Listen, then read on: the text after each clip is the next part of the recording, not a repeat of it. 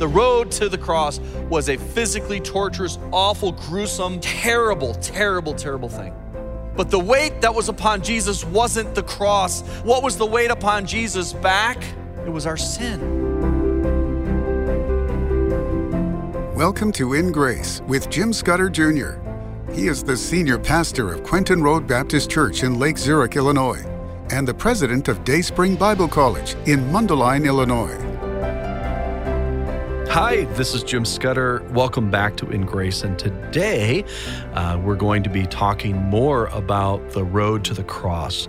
And I'm sure you've heard the song, the Via Dolorosa. Uh, maybe you've been to Israel and you've walked the Via Dolorosa, the, the, the road of suffering uh, there in the Old City.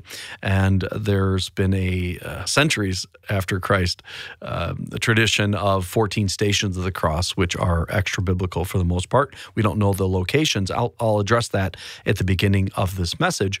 But we do know that Jesus went from Pilate's Hall to Golgotha. And that was a journey. And we know he carried his cross some of that way. Now, there is a so called discrepancy here that we're going to address today, where one gospel said he carried his cross, the other gospel said that someone else carried his cross. Well, I think you'll understand how easily this one is resolved. And uh, that's one of the things we're doing in this series, The Story of Jesus, which is a chronological look at the life of Christ using all four gospels. But again, this one is not a problem at all, and it actually helps us understand what would have happened there on the final few hours before uh, Jesus died. And what a sad moment in history uh, to be convicted by Pontius Pilate. And he's going down in history as the most unjust judge, uh, where this man before him was literally innocent, not of any crime. He never sinned, but yet he was convicted. And even Pontius Pilate said three times he's not guilty but still convicted him. Now he's going to the cross. He had been beaten, he had been flogged, he'd been hit, he had been spit upon, he had been mocked, and all of that he did for you and for me. And now he's going to pay the ultimate price. And some people think that the, the agony of the cross, the agony of the flogging uh, was the worst. No, no. The worst was he had sin upon him. The one who knew no sin was made sin for us. So I hope that that recenters you today. Maybe you have some sort of problem with your family, with your boss, with your car, with your job. All of these things are going to be insignificant today after we remember what Jesus did for us. And hopefully that will recenter us to be more worshipful and thankful, even in the midst of whatever trial you're going through. It's nothing compared to what He's done for us on the cross. Okay, we're going to get to that in just a second. You've been hearing me talk about Mike Pompeo.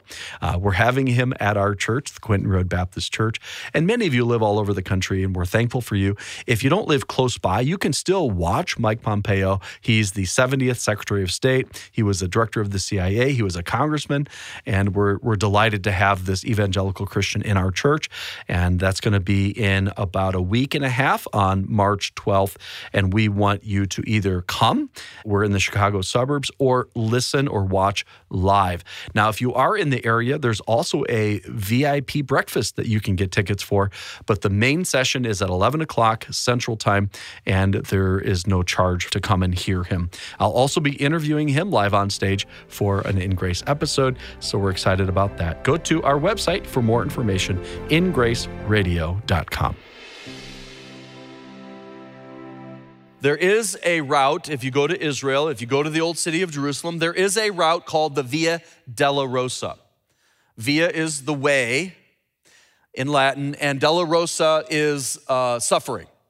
So it's the way of suffering, and it's a road that many Christian pilgrims take to follow after the supposed route of Jesus. The problem I have with the Via Dolorosa, I know it's a beautiful song, I love all of that. Uh, some of you are going to be upset at me for what I'm about to say. Um, uh, the Via Dolorosa was established in the 18th century. Uh, probably all I need to say about that, right? And there's 14 supposed stations of the cross. Now, we do know certain things happened from Pilate's Hall to Golgotha. I believe Golgotha is where today it's called Gordon's Calvary or the Garden Tomb. That's my own opinion. Others believe it's at the Church of the Holy Sepulchre. Um, there's still debate on all of that, but either way, we do know that he was outside the city walls. He would have been on a major road, and it would have been a look like a skull behind him. But we don't know the route. But the Via Dolorosa, the traditional road, is marked by 14 stations of the cross. We do know that Jesus fell. Tradition tells us that he fell three times. According to John, he's carrying his cross as he leaves the Pilate's hall. And so, three of the stations of the cross are where Jesus fell. Uh, one is where Mary, his mother, was watching her son and wailing. There was another station that a woman wiped his face, and they still have the, the artifact, I guess, supposedly. And, uh, but these are all tradition, okay? And I'm not saying they're wrong, but I'm, I'm certainly have no confidence that these are right. So that, you know, whenever you find stuff that isn't in the Bible, just be really, really, really, really careful. I just stick to the Bible. Be careful about tradition. Be careful about other things that people say that we don't know for sure are true. But we do know some things that happened on the way. And one of them is what I just referenced, and it's called another contradiction by skeptics. They say the Bible can't be trusted because you have all these contradictions, and many of them are in the Gospels. Now, remember, we've been going through this series. This is part 130, my 130th 30th sermon that you've been listening to me on uh, this life of Christ. But we've only seen a few, a, a small handful. Now, today we saw one earlier in the message as we were talking about the color of his of the robe that they put on him. But again, that's easy to understand. Different perspectives, different descriptions, no big deal. This one is interesting because only John says that Jesus was carrying the cross. Matthew, Mark, and Luke say that Simon of Cyrene carried his cross. So, what is it? Is the Bible wrong? Did Jesus carry his cross, or did Simon of Cyrene carry his cross? This one's actually another very easy one. Okay? Let me reread you John's account. John 19, 17 said, And he, bearing his cross, went forth into a place called the place of the skull. So we know for sure John is saying Jesus left Pilate's hall carrying the cross. Now, was he carrying the whole cross? Some people say it was just a cross beam. The whole cross, some people say, weighed 300 pounds. So could he have carried 300 pounds or dragged 300 pounds after being beaten, mutilated, and lost blood and weak? I don't know. For sure, he was carrying the part of the cross, for sure. The Bible says cross, which is actually the, the word that would describe the post or the main part of the cross. But either way, that to me is a big issue here. He was carrying the cross, according to John, and I believe that he was as he was leaving. I believe that he was so weak he couldn't carry it very far. And that's why Matthew, let's read Matthew's account, Matthew 27 32. And as they came out, so Jesus is leaving Pilate's hall with the cross. He's carrying it. He can't carry it very far. He gets as far as he can and he probably collapses. He probably did fall there. And as they came out, they found a man of Cyrene. Where is Cyrene? Well, it's a it's a Mediterranean city on the, the coast of North Africa. So was he Jewish? in for Passover. Why was he there? We don't know any really anything about him. Now he's in scripture. Was he there because he supported Jesus? Was he just a, a bystander? They just happened to pick? I don't know, but he's mentioned, and actually, another passage they mention his sons, which is really curious. But we'll, we'll have to wait to, to get to heaven to figure out all the details about Simon of Cyrene.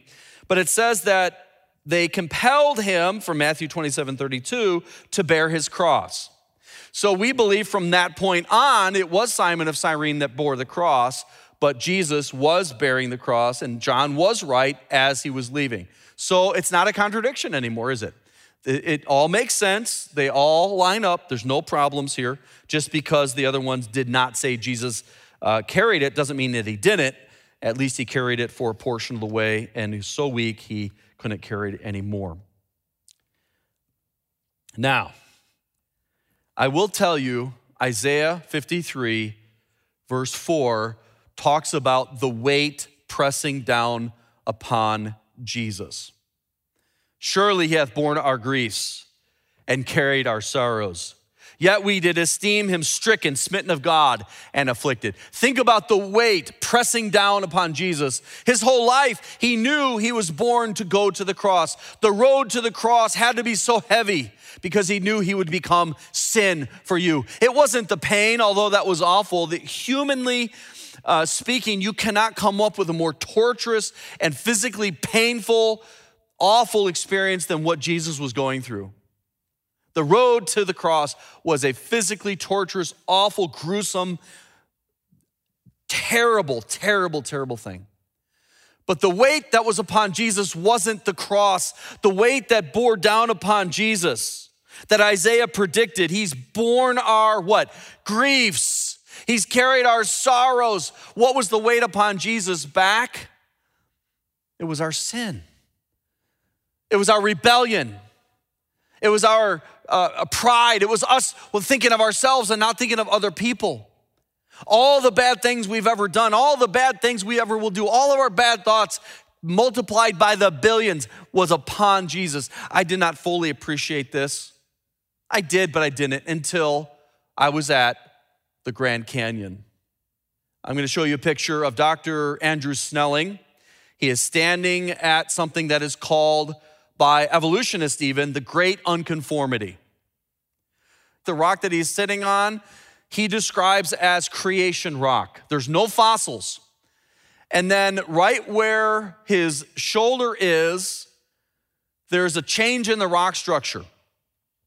These are now fossil bearing sedimentary rocks. All of a sudden, appears all of the fossils on up, nothing below, no fossils. So that's creation rock. Above it is all flood destruction layers with full of fossils and evidence of all of that being laid down by water.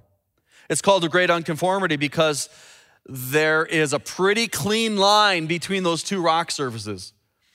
Now, according to evolution, according to uniformitarian explanations of the earth and geology, right on that line, there has to be millions of years thousands of years for sure. If there were thousands and thousands of years on that line of the great unconformity, why isn't there more erosion? Why aren't there more, why isn't there evidence of that? We're coming out with the In Grace series that we filmed there, and you'll learn more about him and myself standing there. But a mile above him is layers after layers after layers after layers. He said that he pictures that as our sin. And the reason he did was because everything above that was flood destruction. And the, the reason the flood came upon the world is because of sin. So, all the weight upon that line, the great unconformity, all the weight upon the creation rock, Jesus, is sin. Think about the tons and tons of pressure bearing down upon Jesus.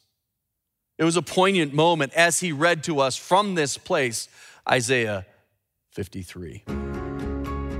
You're listening to In Grace with Jim Scudder Jr. Are you interested in the end times prophecy of the rebuilding of the Jewish temple? Then you need to watch In Grace's new video series, The Quest to Rebuild the Jewish Temple. Jim Scudder Jr. will take you to amazing sites like the Temple Mount, the Dome of the Rock, and the land on the Mount of Olives purchased for the sacrifice of the red heifer. Jim Scudder has exclusive interviews with experts and people involved in rebuilding the temple. This new series will be yours as a thank you for a gift of any amount to In Grace. Don't miss this once in a lifetime opportunity to witness prophecy being fulfilled before our very eyes and see how all of this impacts our world today. When your gift is $35 or more, Jim Scudder will also send you an incredible eight part video series called Armageddon's Dawn and a beautiful end times prophecy chart. Don't wait. Get this video series today. To order The Quest to Rebuild the Jewish Temple, call now 800 78 Grace or order on our secure website, ingraceradio.com. You can also write to us at InGrace, P.O. Box 9, Lake Zurich, Illinois 60047. Matthew 16, verse 24. When Simon of Cyrene was compelled to carry the cross, I believe what we have here is another lesson for us. Matthew 16 and verse 24, Jesus had been teaching earlier to his disciples that if any man will come after me, The Gospels describe Jesus going first on the road to Calvary and Simon of Cyrene following him with the cross. That's a picture of Christians. We are to follow Christ, and when we do, we are going to have to carry a cross. He said, If any man will come after me, let him deny himself and take up his cross and follow me. Some people think once you put your faith in Christ, that your life is just gonna be great and easy and everything's gonna be wonderful, but they don't realize that serving Christ is hard. It's rough because Jesus was mocked, Jesus was made fun of, Jesus was humiliated, Jesus suffered. And so, why would we think if we're following him, we would have any different life? It is not unusual for Christians to go through trials. I'm not talking about trials that you caused by doing stupid things. I'm talking about real trials because you serve the Lord. There are many places that if you preach Christ, you are going to be arrested. When you serve the Lord, you're going to have these trials because of your following after Christ. But let me tell you this serving Christ is not easy, but it is worth it.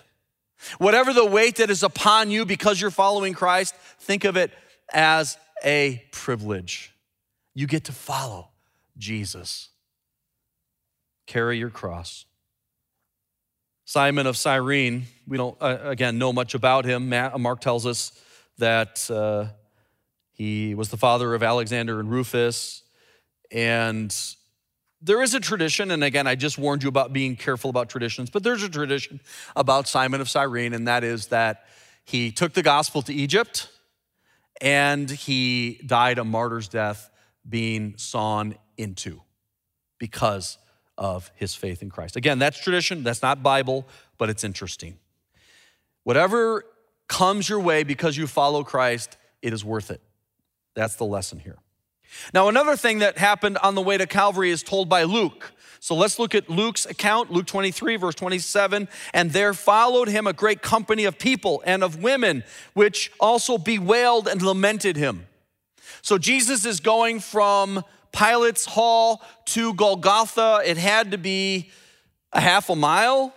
I'm guessing he, he went all the way across what we call the old city of Jerusalem. It, it was the city of Jerusalem in the day it was some distance. Remember, the, the roads were paved, so probably slippery. He probably didn't have shoes.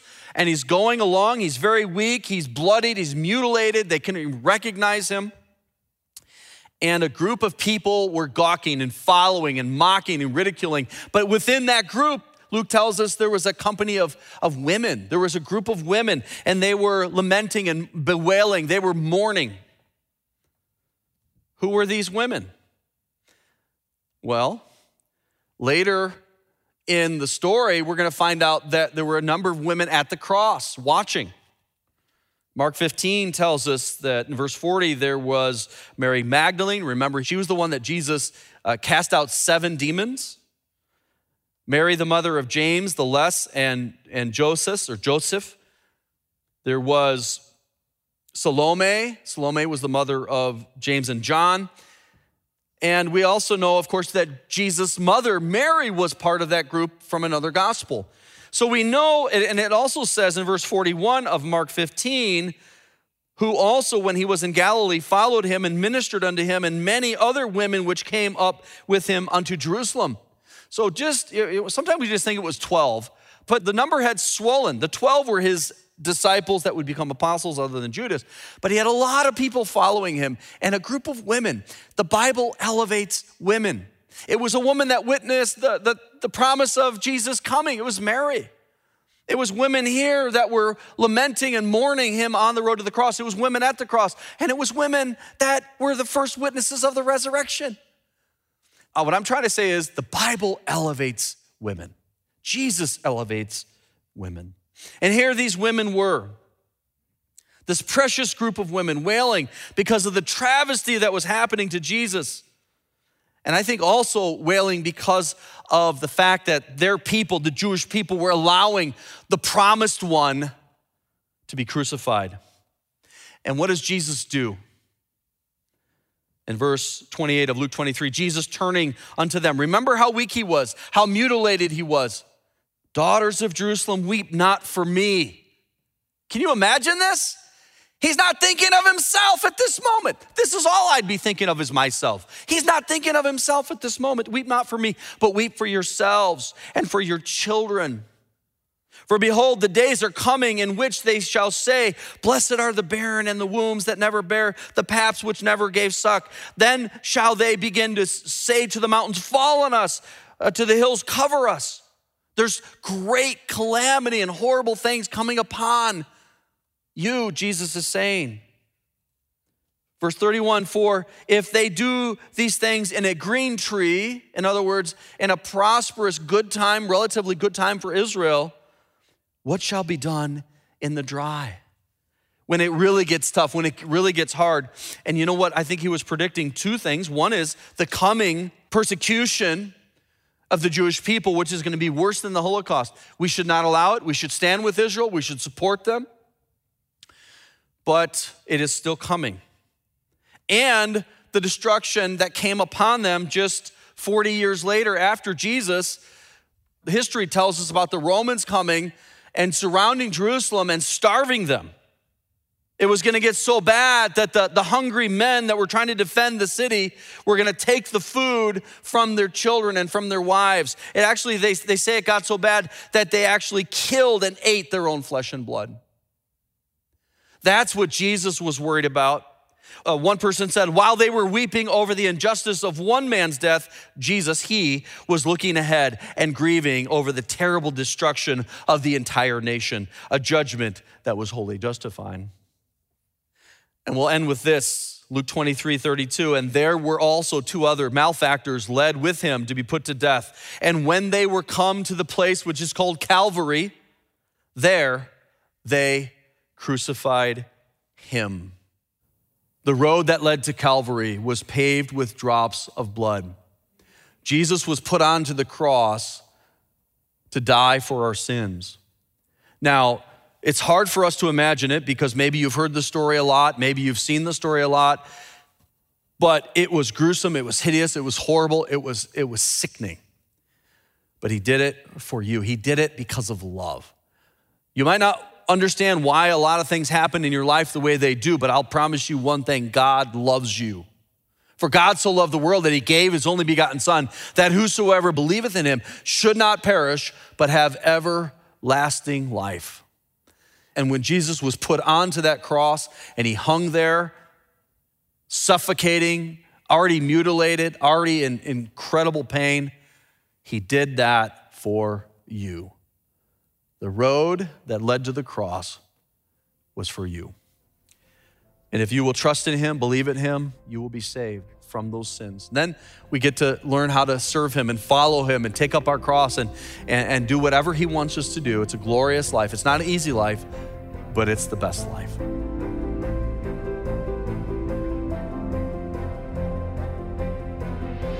Well, we'll just uh, have to wait till Monday to come back to this story of Jesus, the cross, and all that he did for us. It is just unbelievable. And tomorrow, we're going to be featuring the third part of our brand new series on the quest to rebuild the Jewish temple. So we hope that you'll tune in for that. And then, if you'd like to watch it, uh, you can get the DVD or digital download of this exciting three part series where we uh, follow the red heifers that just went to Israel from Dallas to Israel, and we the rabbis that were part of that. We did one of the interviews on a piece of land that they secretly purchased on the Mount of Olives for the ceremony, and we talked to a lot of other people about rebuilding the temple. So this is predicted in the Bible, and we are following that and, and reporting back to you. I think you'll really enjoy it. I, I think it's one of the best uh, series that we've put together, and you'll understand how that relates to us as New Testament Christians, as we are the temple of the Holy Ghost. So you want to get this, a gift of any amount to In Grace. Your gift makes sure more people hear the gospel. You're investing in grace and you're getting this great three part video series. Now, if your gift can be $35 or more, more people will hear the gospel. And we're going to send you an eight part video series on Bible prophecy called Armageddon's Dawn. And with that video series, we're going to send you a prophecy chart. So you're going to get these three great resources that will help make you more informed about the end times. As a thank you for your gift of any amount, Jim Scudder will send you the quest to rebuild the Jewish temple when your gift is $35 or more. He will also send you his eight part video series, Armageddon's Dawn, and a beautiful end times prophecy chart. Order the quest to rebuild the Jewish temple by calling 800 78 Grace. Go to our secure website, ingraceradio.com, or write to us at In Grace, P.O. Box 9, Lake Zurich, Illinois 60047.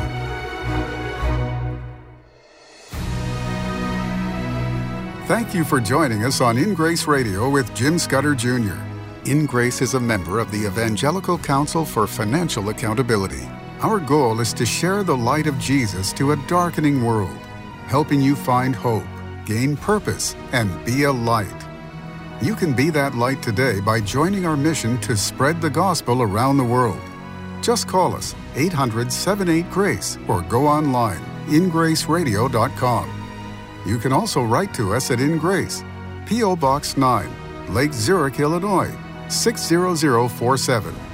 Tune in tomorrow as we continue to explore God's Word and His world on In Grace Radio.